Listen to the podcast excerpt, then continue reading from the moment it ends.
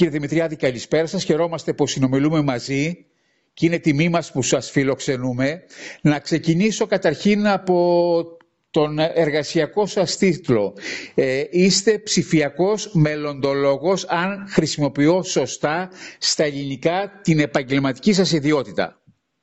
Ε, καταρχήν σας ευχαριστώ πάρα πάρα πολύ ε, για την ε, πρόσκληση. Ε, το ψηφιακός μελλοντολόγος ε, είναι λίγο ένας περίεργος όρος. Στην ουσία, ως digital futurist ασχολούμαι με αυτό, με το κομμάτι της προοπτικής διερεύνησης. Δηλαδή, προσπαθούμε να κάνουμε αυτό που στα αγγλικά λέμε forecast και foresight, δηλαδή να βρούμε ε, πιθανά μέλλοντα σε σχέση με εξελίξεις της τεχνολογίας, σε σχέση με την εξέλιξη της ανθρωπότητας. Ε, οπότε το μελλοντολόγος δεν είναι ότι προβλέπουμε το μέλλον, αλλά στην ουσία προσπαθούμε να προετοιμαστούμε καλύτερα για το μέλλον. Μάλιστα. Αυτό τώρα που μου περιγράψετε μόλις τώρα, ε, γίνονται σπουδές, υπάρχει δυνατότητα στην Ελλάδα ή μόνο στο εξωτερικό; Όχι, όχι. Υπάρχει δυνατότητα στην Ελλάδα ε, και το κομμάτι που έχει να κάνει με το ε, foresight, δηλαδή με το κομμάτι της προοπτικής διερεύνησης στην Ελλάδα ξεκίνησε ε, τουλάχιστον ακαδημαϊκά, αυτό που λέμε future studies, να λειτουργεί μέσα από διάφορα μικρότερα μαθήματα και τώρα θα θεσπιστεί και ένα μεταπτυχιακό στο ανοιχτό πανεπιστήμιο το οποίο στην ουσία θα, είναι, ε, θα προετοιμάζει φοιτητές για το κομμάτι των future studies. Οι δικές μου σπουδές είναι στο εξωτερικό, αλλά σε κάθε περίπτωση βλέπω ότι γίνονται και πολύ σημαντικά βήματα στην Ελλάδα. Πάμε λοιπόν να διερευνήσουμε λίγο το ψηφιακό παρόν και μέλλον. Πού βρισκόμαστε, διανύουμε ήδη την τέταρτη βιομηχανική επανάσταση ε, με κίνηση το 5G στην κινητή τηλεφωνία, βάζω το ερώτημα. Ναι, το 5G είναι ένας από τους πυλώνες, αν θέλετε, της εκθετικής εξέλιξης που έχουμε μέσα ε, στον 20ο αιώνα. Αυτό που συνηθίζω να λέω είναι ότι ε, μέσα στον 20ο αιώνα ζούμε 20.000 χρόνια προόδου συμπιεσμένα και στην ουσία ε, το 5G μας έδωσε και θα μας δώσει, γιατί ακόμα δεν έχουμε δει τίποτα σε σχέση με την ταχύτητα και την συνδεσιμότητα των καινούριων συσκευών, αλλά έχουμε και κομμάτια όπως το αποκεντρωμένο διαδίκτυο, δηλαδή το decentralized web, αυτό που το διαδίκτυο άλλαξε τη ζωή μας ε, όσον αφορά τον τρόπο που ψωνίζουμε, τον τρόπο που επικοινωνούμε, τον τρόπο που γίνονται τα πράγματα και σιγά σιγά άρχισαμε να βλέπουμε και τα αντίστοιχα πράγματα ακόμη και από το δημόσιο πρώτο καταλήτη των COVID και την πανδημία, αλλά σίγουρα με το αποκεντρωμένο διαδίκτυο, με το κομμάτι του 5G, καθώς επίσης και με τεχνολογίες όπως η νανοτεχνολογία και φυσικά η τεχνητή νοημοσύνη, νομίζω ότι θα δούμε ε, τεράστια άλματα εκθετικά τα επόμενα χρόνια. Τα επιθετικά αυτά άλματα στην τεχνολογία που μόλις μας περιγράφεται σε θεωρητικό επίπεδο, πρακτικά τώρα, χειροπιαστά, πώς τα ερμηνεύετε, τι θα δούμε δηλαδή; Πρακτικά και χειροπιαστά. Θέλω να ε, κάνουμε ένα ταξίδι στο παρελθόν και να σκεφτούν οι ακροατές μας πώς θα ήταν η ζωή μας αν ε, βιώναμε την πανδημία το 1991 ή αν τη βιώναμε πριν από 10 χρόνια. Δεν θα είχαμε Facebook για να μπορούμε να κάνουμε βιντεοκλήσεις, δεν θα είχαμε Viber για να μπορούμε να μιλάμε ε, με τους ε, μεγαλύτερους που χρησιμοποιούν Viber ή, Skype. Ε, δεν θα μπορούσαμε να ε, παραγγείλουμε e-food και Volt και άλλα delivery για να κάνουμε ανέπαφες ε, συναλλαγές με τις πιστοτικές μας κάρτες. Οπότε βλέπουμε ε, και το είδαμε μέσα από την πανδημία ξεκάθαρα πώς η τεχνολογία μας βοηθάει στην πραγματική καθημερινότητά μας και σιγά σιγά αυτό θα γίνεται όλο και πιο έντονο. Να σας δώσω ένα άλλο παράδειγμα ε, που συνήθως όταν το αναφέρω στην Ελλάδα λένε ναι αλλά αυτό θα αργήσει στην Ελλάδα το κομμάτι που έχει να κάνει με τα αυτόνομα οχήματα. Στα επόμενα 5 με 10 χρόνια, κανένα όχημα δημόσιας χρήσης ή ε, βαρέων μεταφορών δεν θα είναι με οδηγό. Θα είναι ε, είτε αυτόνομο είτε ημιαυτόνομο. Δηλαδή μέσα από την τεχνολογία 5G κάποιος οδηγός ή κάποιος παρατηρητής θα ελέγχει όλα αυτά τα οχήματα από το σπίτι του ή από μια απομακρυσμένη θέση κάπου πολύ μακριά από το όχημα. Οπότε ε, όλο αυτό το κομμάτι που έχει να κάνει με τη μετακίνηση στην καθημερινότητά μας, με το κομμάτι της εκπαίδευσης, που είναι και ένας από τους ε, κλάδους που δυσκολεύτηκε πάρα πολύ μέσα στην πανδημία, γιατί δεν μπορούσε να γίνει αποκεντρωμένα και απομακρυσμένα. Η εκπαίδευση πρέπει ε, να είναι διαζώσεις για να μπορούν τα παιδιά να πάρουν όλες αυτές τις κοινωνικές δεξιότητες. Μέσα όμως από την τεχνολογία όπως το virtual reality, η εικονική πραγματικότητα, η επαυξημένη πραγματικότητα, ε, τα παιδιά θα μπορούν να έχουν ακόμη καλύτερες δυνατότητες στη μάθηση και να μην στερούνται και το κομμάτι της, των κοινωνικών δεξιοτήτων. Οπότε ε, έχω να σας αναφέρω πάρα πολλά παραδείγματα ε, σε σχέση με την τεχνολογία που αλλάζει την καθημερινότητά μας και όχι κάτι το μακρινό ή το ακαδημαϊκό. Αν μπορούμε να πούμε ότι έκανε σε κάτι καλό η πανδημία, ο COVID, συσσαγωγικά πολλά το βάζω αυτό, είναι ναι. ότι αναγκαστήκαμε και ήρθαμε πιο κοντά στην τεχνολογία, μάθαμε για την τεχνολογία, μάθαμε να χειριζόμαστε πράγματα που δεν γνωρίζαμε προ-πανδημίας. Ο COVID ήταν καταλήτης στο κομμάτι της τεχνολογίας με την έννοια ότι έπρεπε η ανθρωπότητα να προσαρμοστεί σε κάτι ε, το πρωτόγνωρο. Όπως επίσης και στο κομμάτι που έχει να κάνει με, την, με τον κλάδο της προοπτικής διερεύνησης και εκεί αναγκαστήκαμε ενώ παλαιότερα όταν μιλούσαμε στα συνέδρια λέγαμε ότι υπάρχει και αυτό που λέμε μαύρος κύκνος ή wild card event που μπορεί να είναι μια πανδημία, μπορεί να είναι ένας μετεωρίτης, μπορεί να είναι κάτι από την κλιματική αλλαγή. Ε, όταν όμως το είδαμε χειροπιαστό, είπαμε «ΟΚ, τώρα πρέπει να προετοιμαστούμε πραγματικά για αυτό». Άρα, ε, στο κομμάτι της τεχνολογίας έφερε κοντά ε, ανθρώπους που θεωρούσαν ότι η τεχνολογία πιο πριν τους αποξενώνει, ε, στο κομμάτι του, να, της υβριδικής εργασίας, το να δουλεύουμε από απόσταση. Υπήρχαν ε, πολλές εταιρείες που θεωρούσαν την παρουσία ε, ως στην ουσία την απόδειξη ότι κάποιος δουλεύει. Ενώ το να παράγω έργο δεν σημαίνει ότι πηγαίνω σε ένα φυσικό κτίριο και χτυπάω την κάρτα μου. Έτσι. Ε, το να εμφανίζομαι μόνο δεν σημαίνει ότι παράγω και έργο.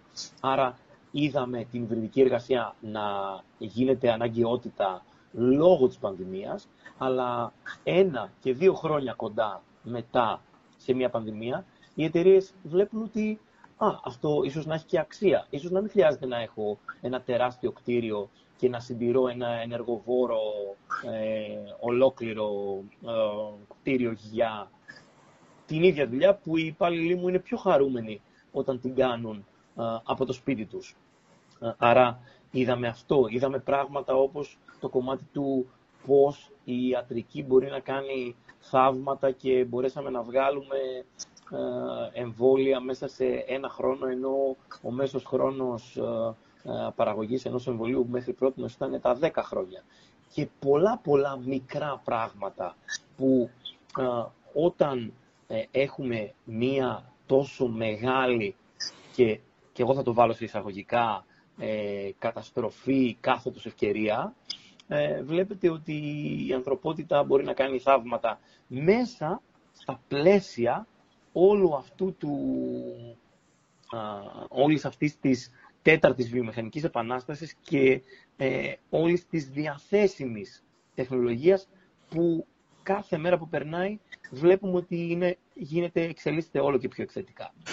Τι συμβουλεύετε τους νέους ανθρώπους που ε, χειρίζονται αρτιότερα την, τα σύγχρονα μέσα, τα τεχνολογικά, σε σχέση με τους πιο ηλικιωμένους.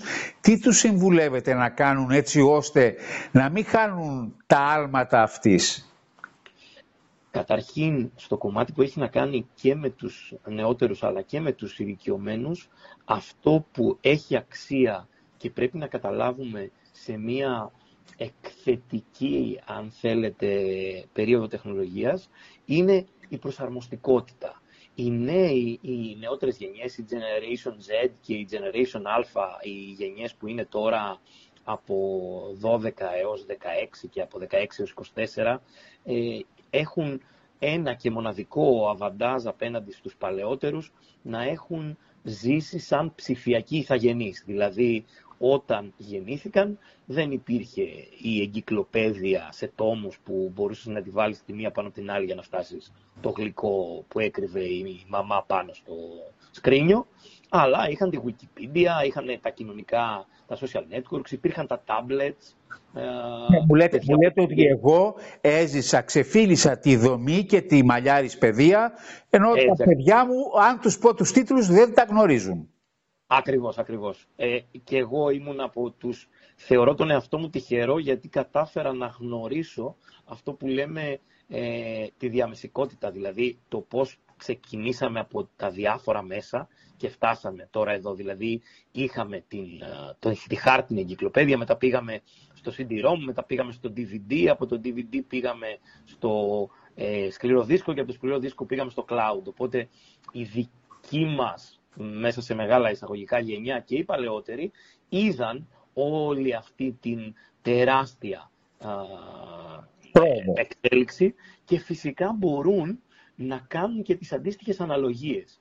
Αυτό που πρέπει να καταλάβουν όμως τα νέα παιδιά είναι ότι στα επόμενα 10-20 χρόνια μπορούν, και αυτό που, που κατάλαβε και η γενιά των 40 και των 50 δύσκολα, είναι ότι θα έπρεπε να επανεφίβρουν τον εαυτό τους και να εκπαιδευτούν σε καινούργιες δεξιότητες που όταν ήταν στο πανεπιστήμιο ή όταν τελείωναν τις σπουδές τους δεν υπήρχαν πια ή δεν υπήρχαν καν μέσα στο επίπεδο ή στο κομμάτι των σπουδών τους. Άρα προσαρμόζομαι και προσπαθώ να ενημερώνομαι και να επανεφίβρω τον εαυτό μου συνεχώς, έτσι ώστε να τοποθετούμε στις καινούργιες εξελίξεις. Γιατί, για παράδειγμα, η τεχνητή νοημοσύνη μπορεί να καταργήσει ε, και να βγάλει εκτός δουλειάς άπειρους ανθρώπους που κάνουν απλές και μηχανικές εργασίες, αλλά θα δώσει και πολλά ε, δισεκατομμύρια ε, νέας απασχόλησης σε αυτό το κομμάτι. Γιατί, Γιατί θα δημιουργήσει θέσεις εργασίας που αυτή τη στιγμή δεν τις έχουμε μπροστά μας. Θα σας δώσω ένα παράδειγμα. Όταν οι αλγόριθμοι θα ξεκινήσουν να παράγουν άρθρα, για παράδειγμα σε μία εφημερίδα, θα γράφουν τα άρθρα ή θα γράφουν ε, τραγούδια ή θα μπορούν να παράξουν ένα σενάριο ε, ή θα κάνουν και πιο απλές εργασίες όπως το να παράξουν ένα συμβόλαιο. Το, δεν είναι ότι θα εξαλειφθούν οι δικηγόροι. Οι δικηγόροι θα συνεχίσουν να υπάρχουν. Απλά θα πρέπει να έχουν την εκπαίδευση για να μπορούν να ελέγχουν, να χειρίζονται και να κατευθύνουν τον αλγόριθμο έτσι ώστε να παράξει καλύτερο έργο. Δεν θα κάτσει κάποιος να ξαναγράψει ένα συμβόλαιο ή οποιαδήποτε νομοθετική πράξη από το μηδέν. Γιατί, γιατί οι αλγόριθμοι μπορούν να το κάνουν καλύτερα αυτό. Άρα οι νέοι που μας ακούν θα πρέπει να καταλάβουν ότι μπορούν να προσαρμοστούν και ότι θα πρέπει κάθε 10 χρόνια, κάθε 5 χρόνια να κάνουν ένα update της γνώσης που έχουν και σιγά σιγά θα καταλάβουν ότι από τη στιγμή που μπαίνουν σε αυτή τη φιλοσοφία της συνεχούς μάθησης ε, θα είναι πάρα πολύ εύκολη η προσαρμογή τους στο μέλλον. Αυτοί οι αλγόριθμοι που μας περιγράψατε, που σε εισαγωγικά ή άνευ εισαγωγικών θα, γράφουν, θα παράγουν δημοσιογραφία, θα γράφουν άρθρα, ρεπορτάζ ίσως, μουσική, στίχους κλπ. Θα είναι α, ανθρώπινο παρασκεύασμα όμως. Φυσικά και θα είναι ανθρώπινο παρασκεύασμα, γι' αυτό και θα πρέπει να υπάρχουν άνθρωποι που θα ελέγχουν για αυτό που λέμε algorithmic bias, δηλαδή για το αν αυτός ο αλγόριθμος έχει ε, καταλάβει κάτι λάθος, έχει κάτι ε, ρατσιστικό, κάτι σεξιστικό μέσα από τα δεδομένα. Γιατί αυτοί οι αλγόριθμοι, ε, όπως παράγονται, παράγονται σε ένα περιβάλλον όπου μπορούν να σκεφτούν, ε, και δεν είναι σε εισαγωγικά αυτό, να σκεφτούν μόνοι τους. Άρα από τη στιγμή που μπορούν να σκεφτούν μόνοι τους, μπορούν να παράξουν και πράγματα τα οποία από τα δεδομένα που έχουν ε, εκπαιδευτεί να βγάλουν λάθος συμπεράσματα. Και άρα να πρέπει ένας άνθρωπος με ενσυναίσθηση, ένας άνθρωπος που γνωρίζει ε, κάποια βασικά πράγματα, να ε, τα φέρει, αυτό είναι σε εισαγωγικά, στον ίσιο δρόμο. Σε ταινίες, σε βιβλία, ε, έχουμε διαβάσει και παρακολουθήσει σενάρια, ε, περιγραφές ότι κάποια ρομπότ κυριαρχούν επί του ανθρώπινου είδους. Ρομπότ που κατασκευάστηκαν από τον άνθρωπο προς όφελός του. Αντιστράφηκε το πράγμα και τελικά ε, η ρομποτική κυριάρχησε στο ανθρώπινο είδος. Αυτό στην ταινία, στο βιβλίο, στην πραγματικότητα μπορεί να συμβεί. Κοιτάξτε, ως ένας άνθρωπος που το ακαδημαϊκό του κομμάτι είναι η προοπτική διερεύνηση, ε, υπάρχουν σενάρια όπου η τεχνητή νοημοσύνη γίνεται αυτό που λέμε υπερνοημοσύνη και ε, κατακτά μέσα σε μεγάλα εισαγωγικά την ανθρωπότητα. Υπάρχουν σενάρια ε, στο κομμάτι της τεχνητής νοημοσύνης όπου ζούμε οργουελικές καταστάσεις, όπου απαγορεύονται κομμάτια της έρευνας για να μην α, μας κατακτήσει η τεχνητή νοημοσύνη. Υπάρχουν σενάρια όπου ένα δημοφιλές σενάριο λέγεται το σενάριο του επιστάτη, όπου η τεχνητή νοημοσύνη προκύπτει μία υπερνοημοσύνη και μέσα από αυτή την υπερνοημοσύνη ε, χρησιμοποιεί τον άνθρωπο μέσα σε εισαγωγικά ως επιστάτη, δηλαδή τον κρατάει σε ένα επίπεδο ευχαρίστησης και πληρότητας, χωρίς εκείνος να καταλαβαίνει ότι υπηρετεί τη μηχανή, κάτι αντίστοιχο με το σενάριο του Matrix. Ε, υπάρχουν πάρα πολλά τέτοια σενάρια, αλλά όλα πρέπει να ξεκινάνε αν μέσα στα επόμενα 50 χρόνια θα δούμε μία υπερνοημοσύνη.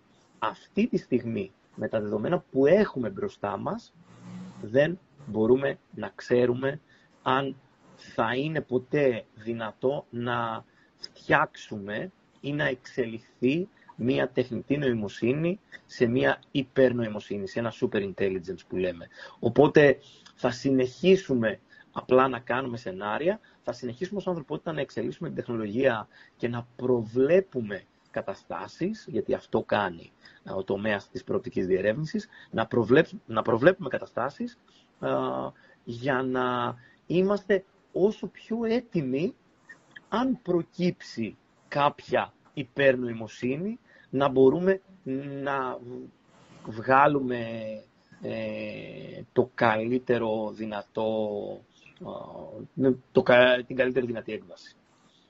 Έχετε δώσει πάρα πολλές διαλέξεις. Ε, σας καλούν σε πολλά event με θέμα την ψηφιακή, τα, τα, τα, την τεχνολογία, την πρόοδό της, τα επόμενα βήματά της.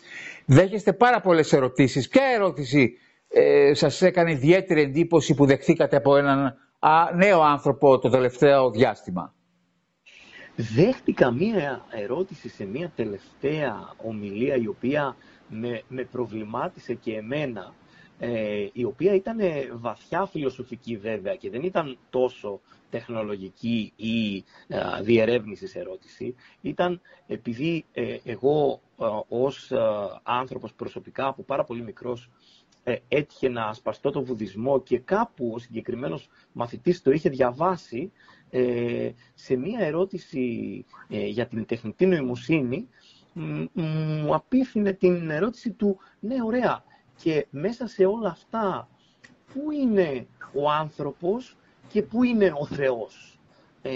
αυτό μπορώ να σας πω ότι δεν μπόρεσα να το απαντήσω. Δηλαδή, στο κομμάτι που έχει να κάνει με για μένα η νοημοσύνη του ανθρώπου έχει κάτι το θείο μέσα, αλλά στο που συναντιέται ο άνθρωπος με το Θεό πέραν από τη νοημοσύνη και πέραν από όλο αυτό, ε, ακόμη το ψάχνω και ήταν μία από τις ερωτήσεις που σχεδόν με σόκαρε, γιατί συνήθως τείνουμε να αναλύουμε το κομμάτι που έχει να κάνει με το πώς η ε, έκρηξη νοημοσύνης θα φέρει την εξάλληψη της φτώχειας, πώς θα κάνουμε θεραπείες για τις, καλύτερες, για τις περισσότερες ασθένειες, πώς θα μπορέσουμε μέσα από τις διαθέσιμες τεχνολογίες να κάνουμε τέτοια πράγματα. Τώρα, αν μπορούμε να και πώς μπορούμε να δημιουργήσουμε ένα καλύτερο μέλλον.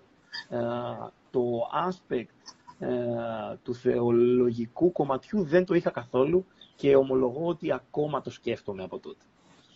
Μάλιστα, εντυπωσιακό πράγματι. Στο τρίτο δεκαήμερο, ολοκληρώνοντας αυτή την άκρος ενδιαφέρουσα συζήτηση μαζί σας, κύριε Δημητριάδη, του Φεβρουαρίου, θα συμμετέχετε σε ένα φεστιβάλ. Τι ακριβώς θα είναι αυτό και πώς μπορούμε να συμμετάσχουμε; Θα 12 με 20 Φεβρουαρίου γίνεται ένα το πρώτο βασικά και μεγαλύτερο φεστιβάλ ηγεσίας στην Ελλάδα, λέγεται Leading Minds. Ε, η δική μου η ομιλία θα είναι στις 20 ε, Φεβρουαρίου και υπάρχει ε, αντίστοιχα, μπορεί κάποιος να εγγραφεί δωρεάν στο leadingminds.gr. Τι ακριβώς θα είναι αυτό το, το Leading Minds? Στην ουσία είναι ένα φεστιβάλ όπου οι διοργανωτές θέλησαν να φέρουν ανθρώπους από διάφορα πεδία και όχι μόνο ε, από το κομμάτι της τεχνολογίας. Ε, είναι, θα είναι πάνω από 300 ομιλητές με πάνω από 2.000 συμμετέχοντες, όπου στην ουσία θα μιλήσουν για ηγεσία, για προσωπική ανάπτυξη, για ε, πνευματική υγεία.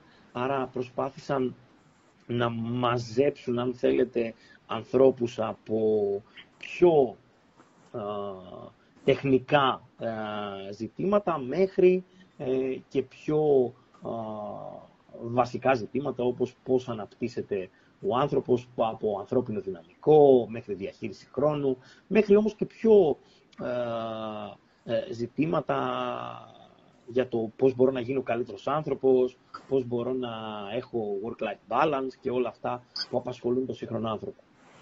Εν κατακλείδη, η τέταρτη βιομηχανική επανάσταση ε, που αναπτύσσεται και στο Ίδρυμα Τεχνολογίας και Έρευνας στην Κρήτη.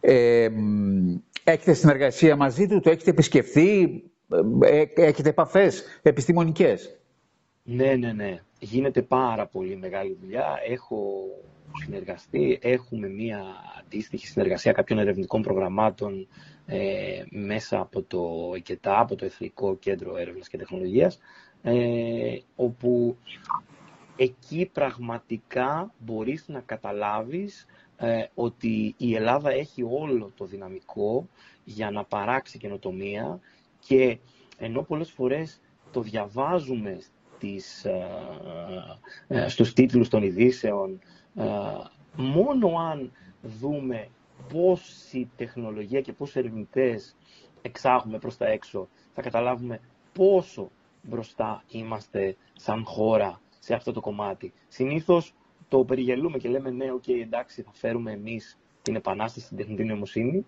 ε, αλλά ε, πάρα πολλοί Έλληνες, ε, Έλληνες ερευνητές διαπρέπουν στο εξωτερικό και κάνουν εξαιρετική έρευνα και μέσα από τα Ινστιτούτα και μέσα από το Εθνικό Κέντρο Έρευνας ε, και μέσα από τα πανεπιστήμια.